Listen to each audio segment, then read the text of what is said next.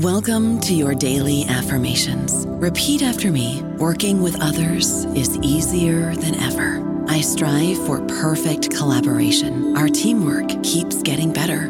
Yeah, affirmations are great, but Monday.com can really get you the teamwork you desire. Work together easily and share files, updates, data, and just about anything you want all in one platform.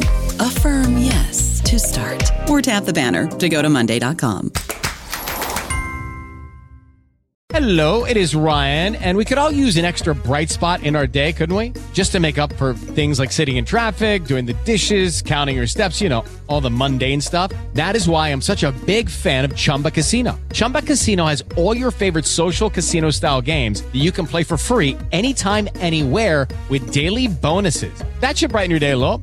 Actually, a lot. So sign up now at chumbacasino.com. That's chumbacasino.com. No purchase necessary. VGW Group. Void were prohibited by law. See terms and conditions. 18 plus. Hello, everybody. This is Marshall Poe. I'm the editor of the New Books Network, and I'd like to tell you that we have a new and improved website. It has two new features that we think you'll love. One of them is a vastly improved search engine so that when you type in keywords, you'll get a bunch of episodes really quick. The other is the ability to create a listener account. And in that listener account, you can save episodes for later listening. So you can create a kind of listening list. We think these features are neat and we think you'll enjoy them. Please visit the site today.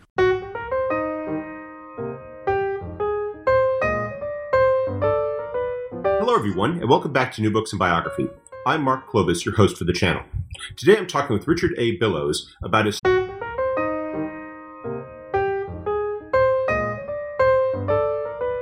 Hello, everyone, and welcome back to New Books in Biography. I'm Mark Klobas, your host for the channel. Today I'm talking with Richard A. Billows about his study of the legend and legacy of Alexander the Great, entitled Before and After Alexander.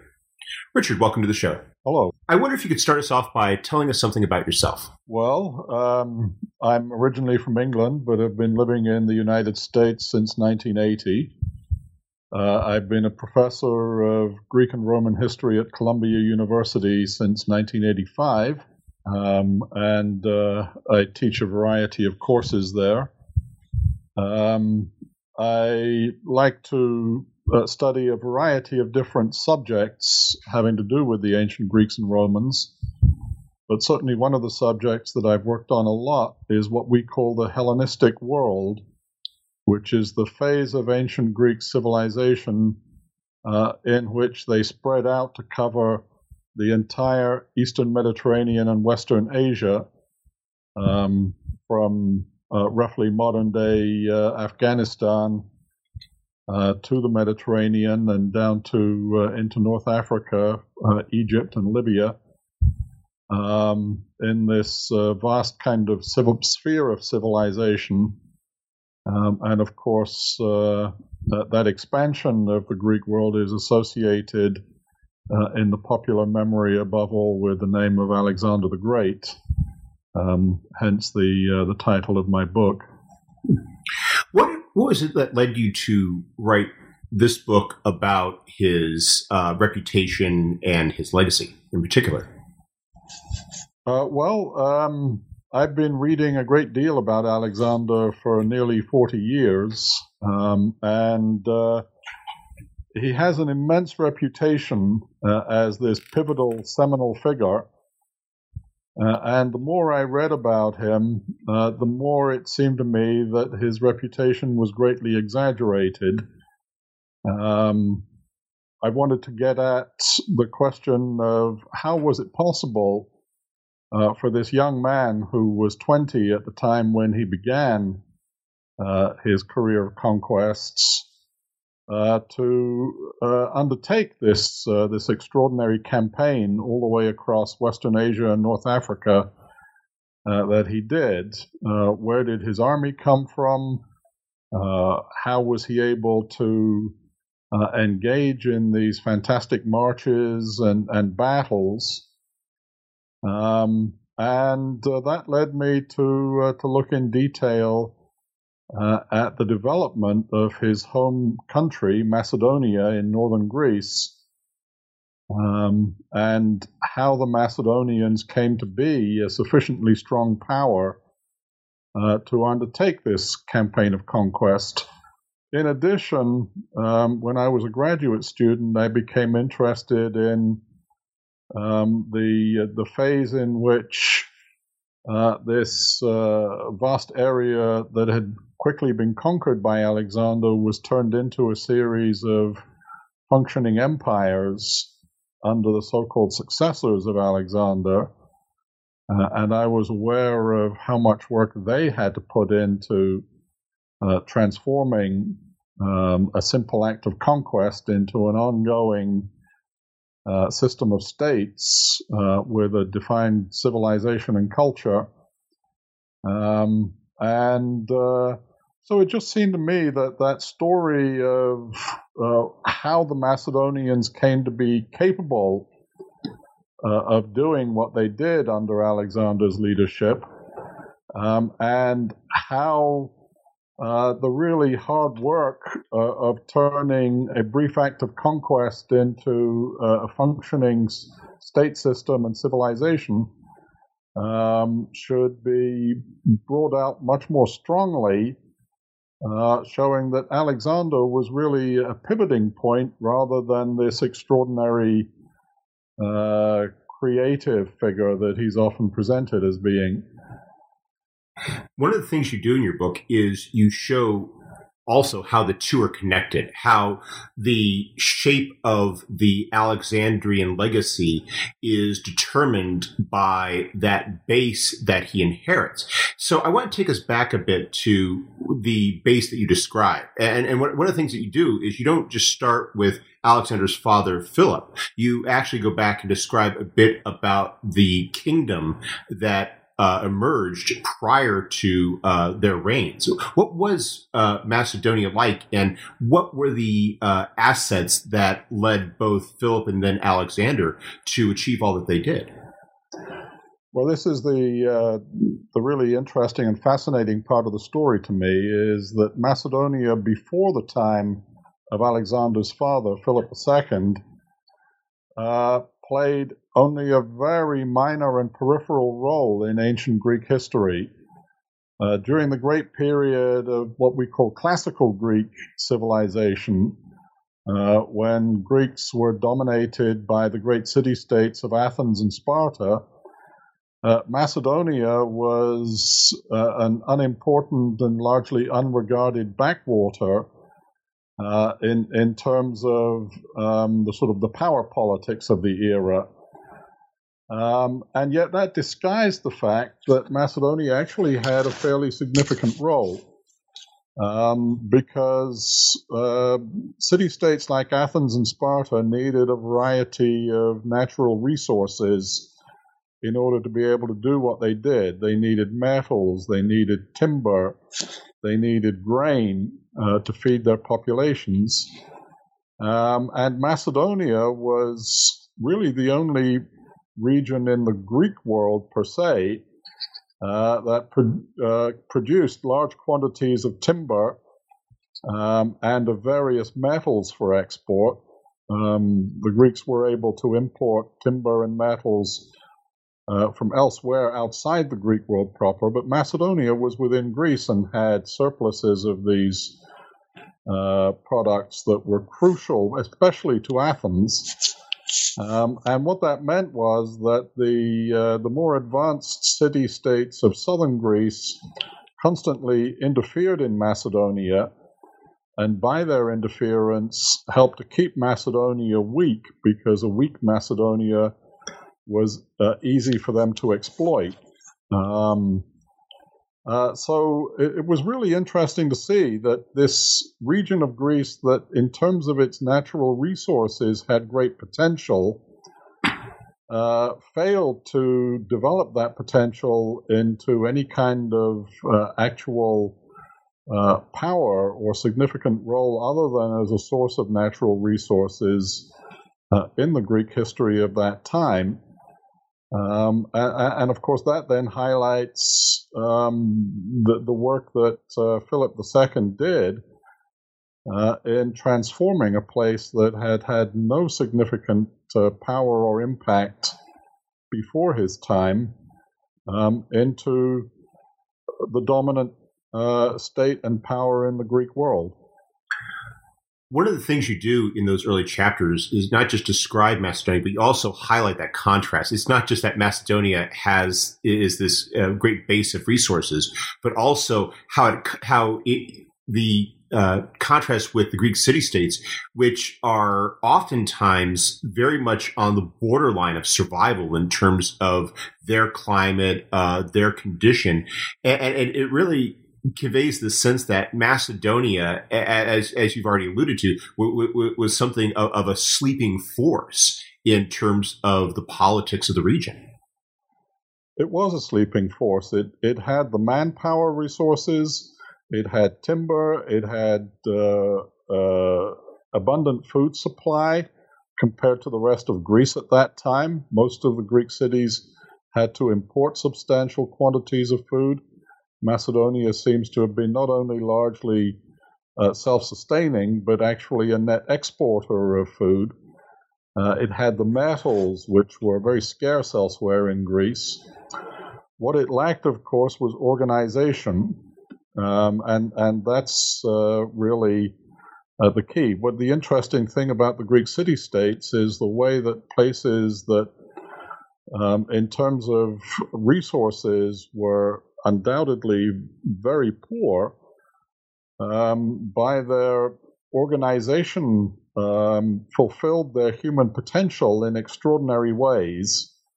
Uh, the city state culture, with collective systems of political decision making, collective systems of um, security and defense, uh, and attack for that matter in warfare, uh, a Greek city state uh, was able to mobilize an extraordinary percentage of its manpower for war when necessary. Um, you know, a, a, modern state like America, for example, uh, when America is at war, we don't really mobilize more than a couple of percent of our potential manpower uh, to go and fight. Uh, when Athens was at war, uh, it was not unusual for it to mobilize as much as 50% of its manpower uh, to go and fight. And that's an extraordinary um, ability that these city states had. Um, Macedonia, because of the nature of its organization as a, uh, a land dominated by a traditional landowning aristocracy who fought on horseback, um, was more in line with uh, modern types of states in that uh, for warfare it mobilized only a small percentage of its manpower. And in order for Macedonia to be able to compete in the international power politics of that time, it had to find a way to be able to mobilize much more than that small percentage. And that's what Philip II found a way to do given the role that Philip II plays, I was wondering if you could uh, elaborate a bit upon uh, who he was and what it was that led him to undertake this effort to mobilize Macedonia. And having mobilized Macedonia, what does he then uh, do with this developed strength that he uh, has, has created? Hmm. Uh, Philip came from the, the ruling family of uh, the Macedonian uh, realm. It's a kind of a tribal kingdom with a family with sort of multiple branches competing for rule over the region. Um, his father uh, came from a branch of the uh, ruling family that uh, had not played a major role uh, in the previous two generations, but he succeeded in making himself the ruler, and with various uh, ups and downs, he was almost kicked out a couple of times. Managed to cling on to the position of, of ruler for nearly 20 years uh, and pass it on to his sons. Philip was the third son uh, and clearly could not have expected ever to be the ruler himself since he had two older brothers who came before him. Uh, it so happened that his two older brothers uh, both died very young, uh, violently, as many early Macedonian rulers did. Um, and Philip unexpectedly found himself in the position of being able and needed to take over as ruler when he was about 24 years old um, in the wake of a terrible military disaster. Uh, his uh, second brother, uh, named Perdiccas, uh, had go- gone to war against a neighboring non Greek people called the Illyrians. Um, and uh, not only managed to get defeated, but the defeat was um, it, it, basically destroyed the Macedonian army, such as it was at that time, um, with the result that uh, something like a quarter of Macedonia was occupied by these Illyrians from roughly modern day Albania. Um, and seeing an opportunity, uh, other neighboring peoples uh, invaded Macedonia from three other directions as well. Um, and you had a situation in which it, Macedonia seemed to be on the verge of ceasing to exist uh, as any kind of functioning um, community or state. It was um, apparently going to be taken over uh, and ruled by neighboring peoples, divided up. Um, and for whatever reasons, Philip had a remarkable personality, obviously. Um, he decided that not only was he not going to accept that, uh, he made it his task to prevent that from happening, but also then to go on and find a way to prevent that kind of a situation from ever occurring again. Um, he saw, was able to see that Macedonia had uh, great resources and great potential, um, and he didn't want uh, uh his homeland to be uh, the the weak plaything of stronger neighboring powers that it had been throughout his life uh, under his father and under his two older brothers. Uh, and the, his problem was to find a way in which to fully express uh, the potential strength that Macedonia had. Uh, and it's often been suggested, and I think rightly, that a crucial role was played here by the fact that uh, when he was in his teens, uh, Philip was sent as a hostage uh, to the southern Greek city state of Thebes for three years, uh, at a time when the Thebans were revolutionizing Greek warfare uh, and dominating most of Greece for uh, a period of about 10 years. Uh, Thebes, a city state that had always played a secondary role before, and seeing what these extraordinary Theban leaders were doing in changing the nature of warfare uh, and turning a second rank power into the dominant power in the Greek world, I think um, had an impact on Philip in, in suggesting to him that the same kind of thing could be done with Macedonia, uh, change the way in which we fight warfare um, so as to maximize uh, the resources that Macedonia has uh, and thereby uh, enable Macedonia to show strength rather than weakness. How are the Thebans revolutionizing warfare, and how did Philip incorporate that into the Macedonian forces? Um, Greek warfare for 200 years had been pretty static. Uh, it was based on a collective system in which uh, what we call citizen militia soldiers, that is to say, citizens uh, acting in a military role uh, at their own expense and as a matter of honor and pride and duty uh, on behalf of their community. So, uh, a, a, Greek soldier was just a citizen who equipped himself with military equipment, uh, saw to uh, learning a basic familiarity with the use of that equipment.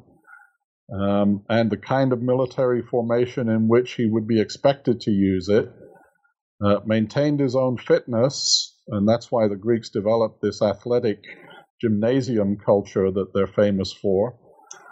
Um, and then, you know, whenever occasion called for it, thousands of these Greek citizen militia soldiers would march out together uh, and literally take a stand on behalf of their community. Um, and the style of warfare was basically uh, very, very stereotyped. Uh, thousands of men would simply arrange themselves uh, with the help of uh, their leaders into neat lines and uh, and files of men, um, and uh, the role of the general uh, was to get the the men organized properly into their formation that was called a phalanx, um, and then it was just up to the men themselves to stand their ground and try to push the enemy back. Um, so it didn't require any outstanding leadership or any particular inventiveness uh, or daring. It was a very collective system that relied on discipline. Um, and the Spartans dominated this kind of warfare for a couple of hundred years because whereas in other Greek city states, um, the citizens you know, had regular lives. They were farmers, they were carpenters, they were smiths or fishermen or whatever, uh, who took down their armor, you know, and put it on and went out to fight when the need arose. Uh, in Sparta, the Spartans uh, had a peculiar socio-economic system in which the Spartan citizens dedicated themselves 100% to being warriors uh, and warriors alone, which made them much more expert at this kind of fighting than anyone else. And the problem that the Theban leaders had was how not to be beaten by these Spartans. Uh, and they had been beaten by not only Spartans, but Athenians too, many times in their history. Um, this new generation of Theban leaders realized if we change the formation uh, in which we fight, um, we can be more than a match uh, for the Spartans. Instead of, uh, if there are, say, 2,000 Spartans confronting them with 2,000 Thebans uh, and hoping that we can outfight them, uh, what happens if we confront 2,000 Spartans with 6,000 Thebans uh, and attack them with some men on horseback from the side at the same time? Um, it seems like a very simple idea, and I think it is a very simple idea. It's just that no one had had it for 200 years. um, and suddenly the Thebans defeated the Spartans, who were always regarded as invincible. Um, and uh, by defeating the Spartans, suddenly the Thebans are the dominant military power in Greece until everyone else realized it's just that they've rethought the formation. And we can do that too. um, but that gave, I think, to Philip the idea that, uh, in the first place, you know, there's nothing set in stone about uh, military strength or weakness. For 200 years, the Spartans were invincible, and then, you know, these Theban leaders had a new idea, um, and they showed that they're not invincible after all. Um, so there's probably a way in which we Macedonians can stop being weak and easily beaten by everyone um, and become strong. Um, and uh, it's it's just a matter of figuring out you know, what advantages do the Macedonians have? How can we express strength? What do we need to do, um, you know, to um, present ourselves on the battlefield in a position where we can win the way that the Thebans did against the Spartans? So Philip applies himself to this, and he organizes uh, Macedonia. What does he then uh, set out to accomplish, and how successful is he? Uh, extraordinarily successful. Um, the key thing, what prevented the Macedonians from being successful in the kind of warfare that uh, the southern Greeks had been fighting for 200 years was uh, the lack of um, a well to do middle class. As I've mentioned, these citizen militia soldiers of southern Greece equipped themselves with their military equipment, and it was quite expensive. Uh, so these soldiers are all reasonably well to do middle class men um, with farms and small businesses and so on, carpenters, smiths, I mentioned that, uh, who could afford to purchase the armor and equipment uh, that you needed to fight in this distinctive collective Southern Greek style. And Macedonia, because it was a land dominated by uh, large landowners um, uh, and a uh, subordinated class of uh, peasants who worked as uh, a kind of serfs or at best as um, tenants and sharecroppers on the lands owned by the rich, didn't have that kind of middle class. So Philip had to figure out a way in which he could mobilize um, thousands and thousands of soldiers, and there were plenty of men in Macedonia, uh, but they could not equip themselves with the armor required to do the southern Greek style of fighting. So the problem was what do we have that can substitute for that? Um, and very smartly, he recognized that what Macedonia had in abundance was timber. Um, and traditionally, uh, extraction of timber in Macedonia was controlled by uh, the ruler. Uh, the ruler determined uh, who was allowed to extract timber and how much and on what terms, which meant that as ruler, Philip could get lots and lots of timber just for the sake of sending men out to cut it. Um, and what he did was to develop a new kind of weapon, uh, what in modern terms is called a pike.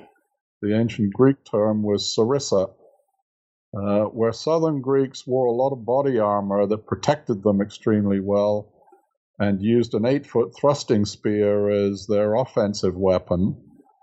Uh, Philip uh, produced thousands of 16 to 20 foot pikes um, and equipped men with them, uh, which he could do uh, because, as I said, as ruler, he had the right to cut timber.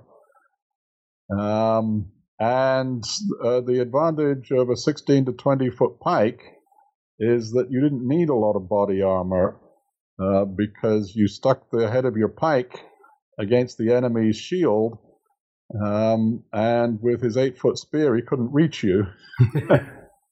Um, you, you, have a, a great uh, picture in your book which illustrates just how much of an advantage that is. You have the uh, Southern Greek hoplite uh, reenactor with uh, his both the javelin and a spear, and it's pretty clear that uh, the Macedonian sarissa has is you know, just gives the the warrior uh, you know he just has such an advantage in terms of being able to attack without worrying about being attacked in reverse because the Greek the hoplites didn't use their spears as as throwing spears they used them as as, as stabbing spears. Right, exactly. Um, so uh, he was able to uh, very quickly uh, recruit 10,000 men and equip them with these pikes. Um, it's it's a, a, weapon that requires a dense formation because one man with one of these things, you could easily slip past the head of his pike uh, and get at him personally from close range. And since he has virtually no body armor, he's very vulnerable. Uh, but if you've got 10,000 men equipped with these pikes, all in a dense formation, um, as long as they're drawn up in a place where it's not easy to get around the side of them or come at them from behind, if you have to come at them from in front, um, you know, it's kind of like uh, trying to pick up a porcupine. it's uh, it's a bristling array of these uh, uh, pike heads sticking out at you, uh, and you can't easily get at the soldiers holding the pikes. Um, and with this formation, um, and with the uh, Macedonian cavalry, the Macedonians had always been good with cavalry um, because that was the uh, the expertise of these aristocrats who owned most of the land. Uh, the problem is that uh, you know a few thousand cavalry uh, are not very effective against uh, you know ten or fifteen thousand heavily armored men who stand their ground. Um, once you have a, a, dense formation of pikemen uh, to take on these uh, um, uh, men standing their ground, um, and they can't come at you from the side because the cavalry are protecting you there. Uh, now you suddenly have a military system that has a chance uh, of standing up against um, the the neighboring powers of Macedonia. Um, and under Philip's leadership, in fact, they did more than stand up. Uh, they started to win. And over the course of a 24 year reign, um, they won spectacularly. Uh, Philip led his armies to victories throughout uh, the southern Balkan Peninsula against uh, people called the Thracians, who lived in modern day Bulgaria and Romania, against Illyrians, who lived in modern day uh, Serbia and Albania, uh, and of course against the southern Greeks. Uh, and the result is that when Philip died uh, in 336, uh, suddenly assassinated by a disgruntled officer and his bodyguard who had a personal grudge. Uh, he was only 47 at the time, uh, Philip, that is. Uh, when Philip died, uh, Macedonia uh, either directly ruled or dominated um, pretty much the whole region from the great Danube River um, south, uh, the Balkan Peninsula, from, as I've said, Serbia, uh, and Albania and Romania, Bulgaria, down to um, you know the Aegean Sea, all of Greece, um, and uh, it was that power block, uh, that extraordinary army. Uh, with a two decade long history of unbroken success, um, uh, and above all, uh, a group of officers who had been trained by Philip uh, over those 20 years how to command uh, that army in battle. Um, that is what Alexander inherited, and that's what enabled Alexander, seemingly out of nowhere, um, to go across and invade the Persian Empire um, and uh, engage in all those conquests and that gets to uh, uh, uh, this the central focus of or central argument in your book, which is the degree to which Alexander's uh, achievements are built not upon uh, his you know you, uh, any sort of unique ability or, or, or, or, success that he has, but that it's built upon this achievement of his fathers, the the army, the the kingdom, the the the, the, the generals that are there to serve him. You detail when you're describing Alexander the degree to which so many of his achievements during his famed conquests are the result of the tactics employed and and and the uh, and the army that he used. You also and you you, you bring it to this question, uh, uh which I thought was very fascinating, uh, of, of analyzing what exactly makes Alexander great. Well, exactly. Um, when you think of rulers through history who are called the great, they usually have a number of different kinds of achievements to their credit. They are uh, reformers, they are uh, organizers of, of their peoples and, and state systems. Um, they create new legal codes, they uh, bring changes um, to their societies in various ways and improvements. Um, Alexander uh, is called the Great for really one reason only, so far as one can see, uh, and that is the pure act of conquest. uh, because he didn't live long enough uh, to do anything with those conquests beyond the sheer fact of conquering.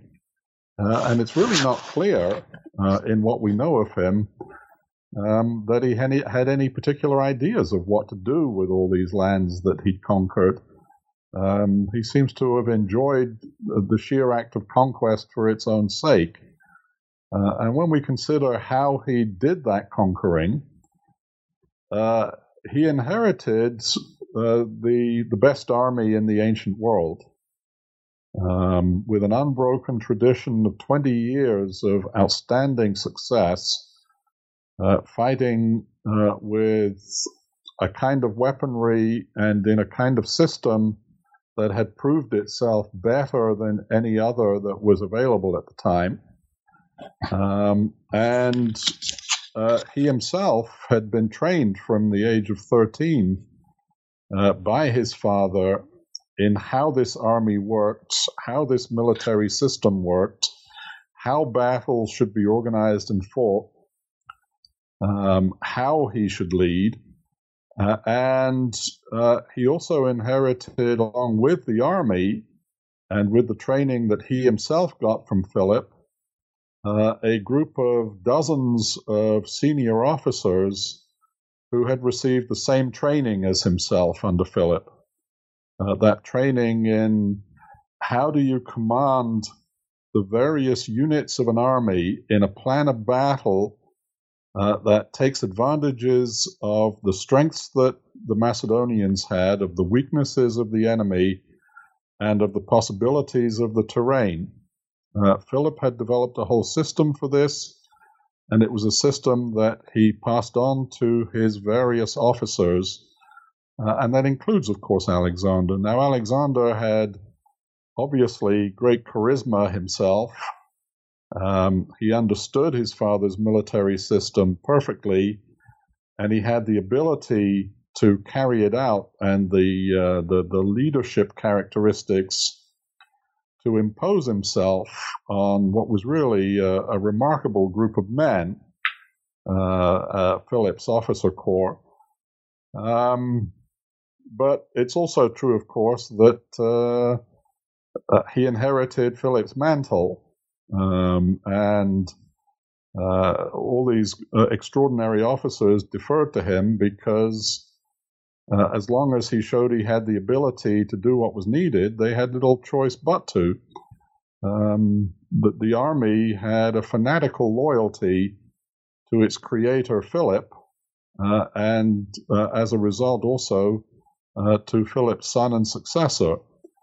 Um, so uh, Alexander's leadership was never really challenged. Um, so, so, long as he was able to uh, to show that he uh, basically knew what he was doing. Uh, and there's no doubt that he did know what he was doing as a as a military leader.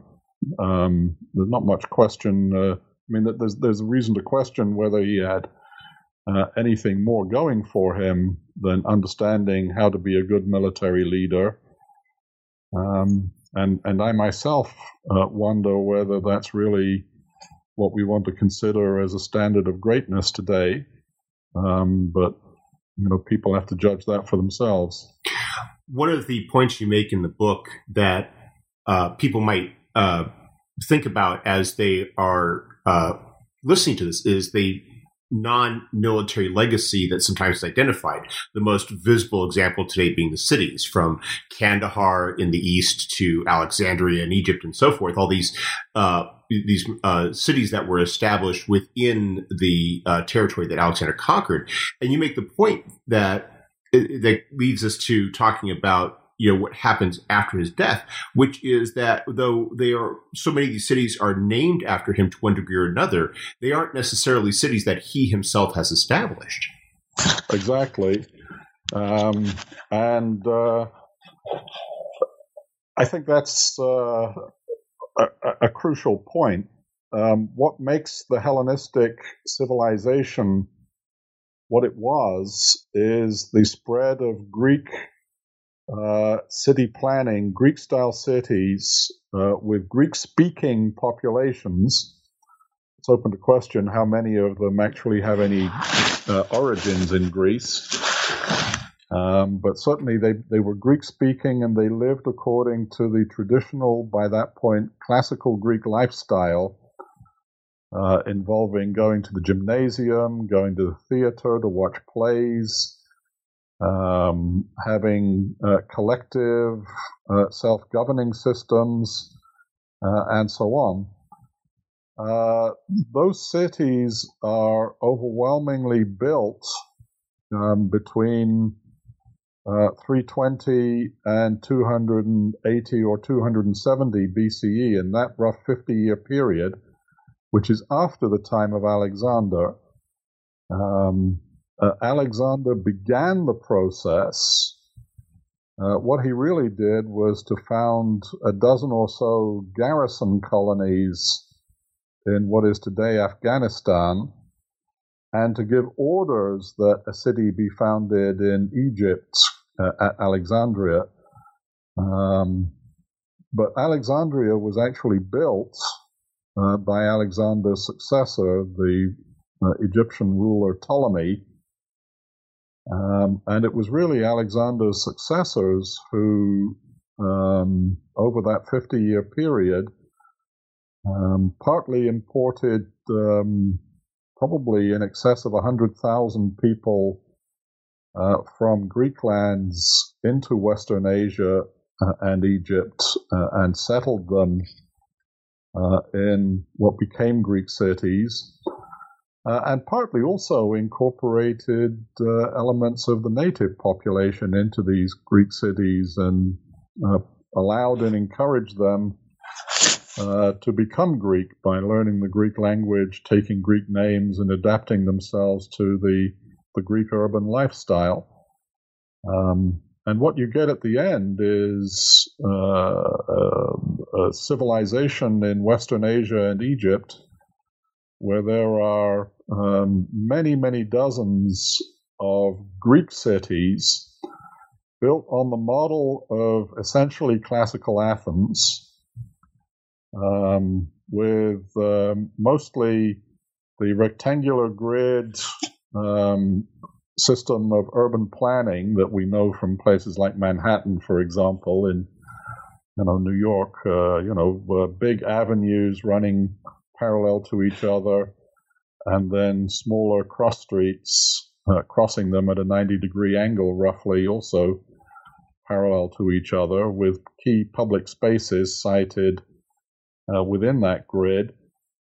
Um, and uh, the process of doing that is uh, undertaken essentially by um, three great successors of Alexander uh, who took over the bulk of his empire uh, within a few years of his death. Um, Antigonus the One Eyed, Seleucus the Victorious, and Ptolemy the Savior uh, these guys like to have picturesque nicknames. um, but partly that it comes from uh, the fact that uh, they, they they were so impressive and important as foundational figures um, in what we call the Hellenistic world that their successors as rulers basically named themselves after these founders. So in Egypt, for example, you have the Macedonian general Ptolemy uh, founding this kingdom and building the city of Alexandria. Uh, and then you have 15 other rulers after him, all named Ptolemy Ptolemy the second, the third, the fourth, the fifth, the sixth. They all have to be named Ptolemy because Ptolemy is really the, uh, the extraordinary founding figure who they all hark back to and who gives them uh, their claim to power. Um, and in Western Asia, you have a whole series of kings named Seleucus after the first Seleucus. Uh, and likewise, you have a dynasty of kings who use the name Antigonus after the first Antigonus. Um, so they they're not uh, men who are particularly famous now, uh, but they are men who had an enormous impact not only in their own lifetime in being able to uh, do this extraordinary organizing work, um, and creating this new civilization, um, uh, but who were also uh, just uh, enormously uh, powerful figures in the, the popular imagination uh, for the next uh, two to three centuries. of course, what happened eventually is that the Romans moved in and took over this whole area. It became the Eastern Roman Empire. Um, and then the memory of these uh, Hellenistic rulers kind of faded um, because of the uh, the extraordinary dominance and success of the Romans.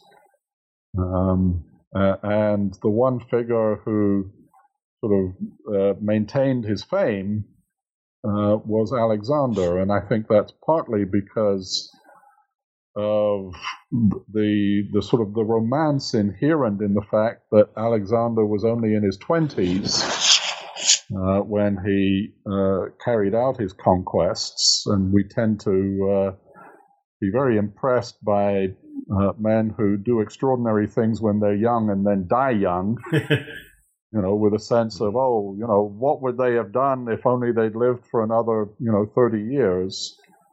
Uh, well, who knows? Um, that's the that's what gives them that sense of uh, romantic appeal.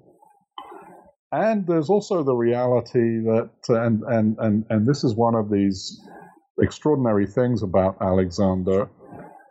Um, of, of all sort of known rulers in history, uh, there are very, very few, if any, uh, who paid as much intensely focused attention to their popular image. Um, he was a, a, ruler who believed from the moment he took over as king uh, and began on this campaign of conquest, uh, he wanted everyone to know about it and to see him as a superhuman figure. Um, and he took with him uh, basically propagandists of all sorts court historians, court poets, court philosophers, court artists, whose job uh, was to prevent present him, Alexander, and his actions uh, as superhuman from the beginning. Um, and uh, I think that's possibly one, one of the, the, the things in which he, in fact, uh, was most successful, obviously, because uh, to this day, um, he's he's still remembered as this superhuman figure uh, that he presented himself as through his various um, official court propagandists. And yet, I can't help but feel after reading your book how much of that relies upon not just the propagandists, but the achievements of people like uh, Antigonid and Ptolemy and, and, and, and Seleucid, because you describe how so much of what he had accomplished was unsustainable, projecting his power all the way to India for a resource base in Macedonia was not something that was going to endure. And yet, and, and, so it was these men who, in a sense, took what could have been this incredibly impermanent uh, uh, uh, entity, the, the Alexandrian Empire. And while it doesn't survive intact, it definitely survives in a form that implies that it could have been a, a, little different had he lived, and at the very least endures long enough to to uh, cement the achievement of those brief years of conquest. Yes.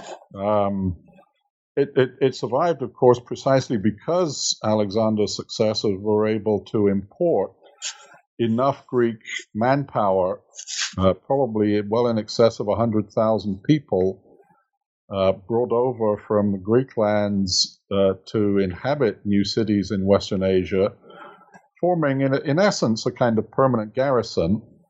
Um, but also, you know, that Greek urban culture was very appealing in various ways, uh, and a lot of non Greek people uh, acculturated themselves, that is to say, became Greek um, by going to live in these cities, learning the Greek language, taking Greek names, adapting themselves uh, to the culture and the way of life, uh, and and uh, essentially becoming indistinguishable uh, from the originally Greek population.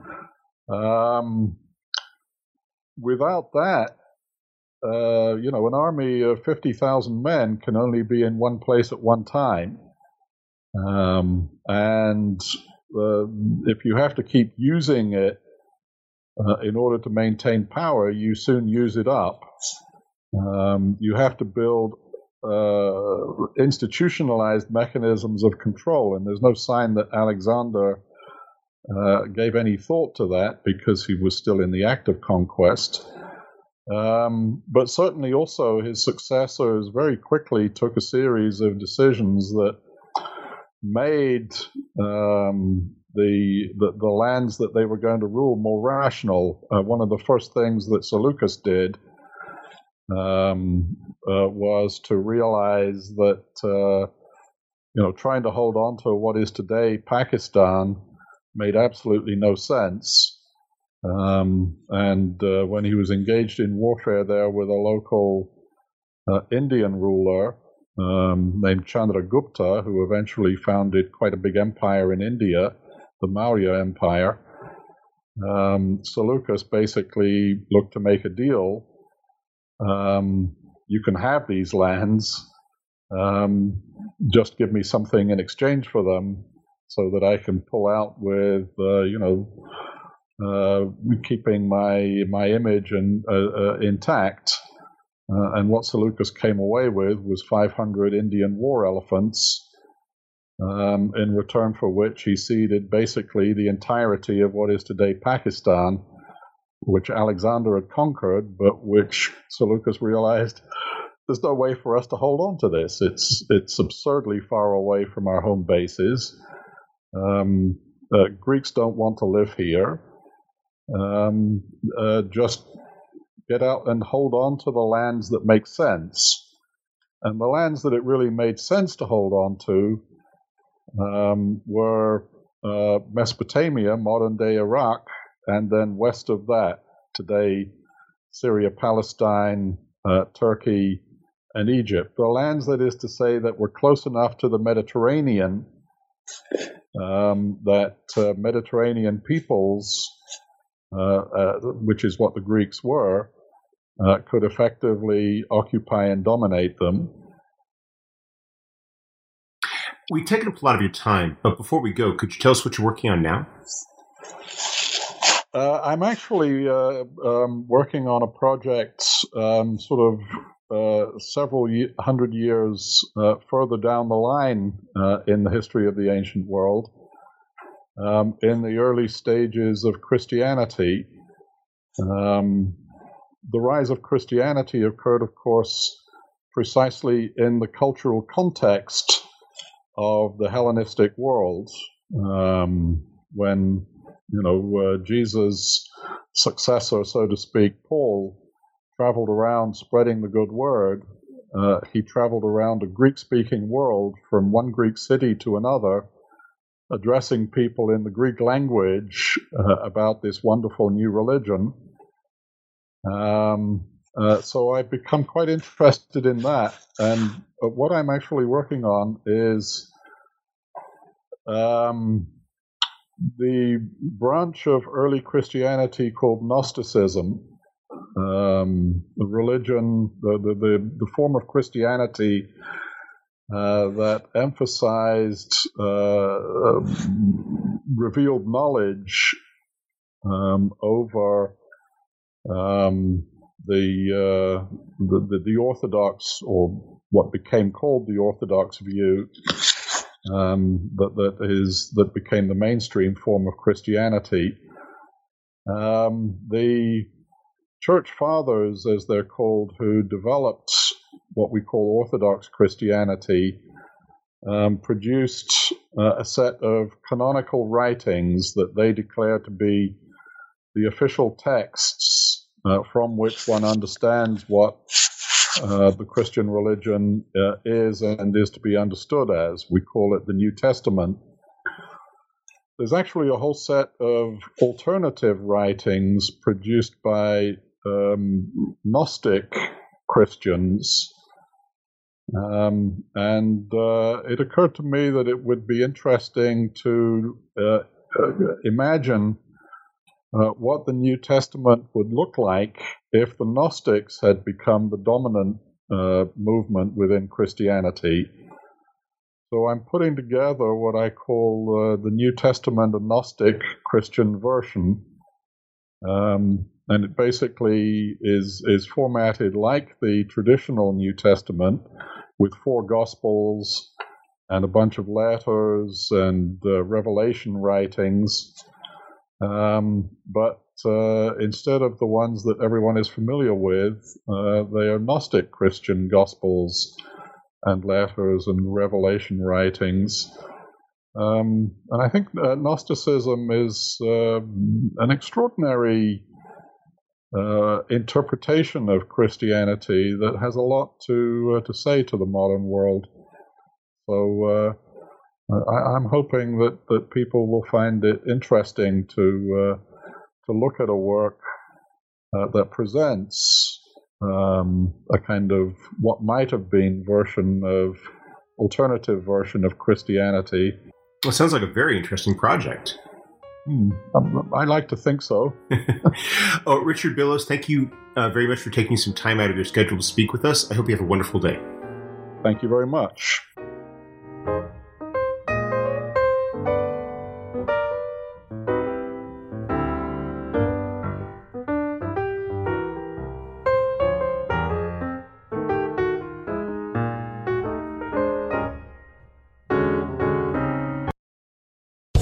Land Casino asking people what's the weirdest place you've gotten lucky? Lucky? In line at the deli, I guess? Aha, in my dentist's office. More than once, actually. Do I have to say? Yes, you do. In the car before my kids' PTA meeting. Really? Yes. Excuse me, what's the weirdest place you've gotten lucky? I never win and tell. Well, there you have it. You can get lucky anywhere playing at LuckyLandSlots.com. Play for free right now. Are you feeling lucky? No purchase necessary. Void where prohibited by law. 18 plus. Terms and conditions apply. See website for details.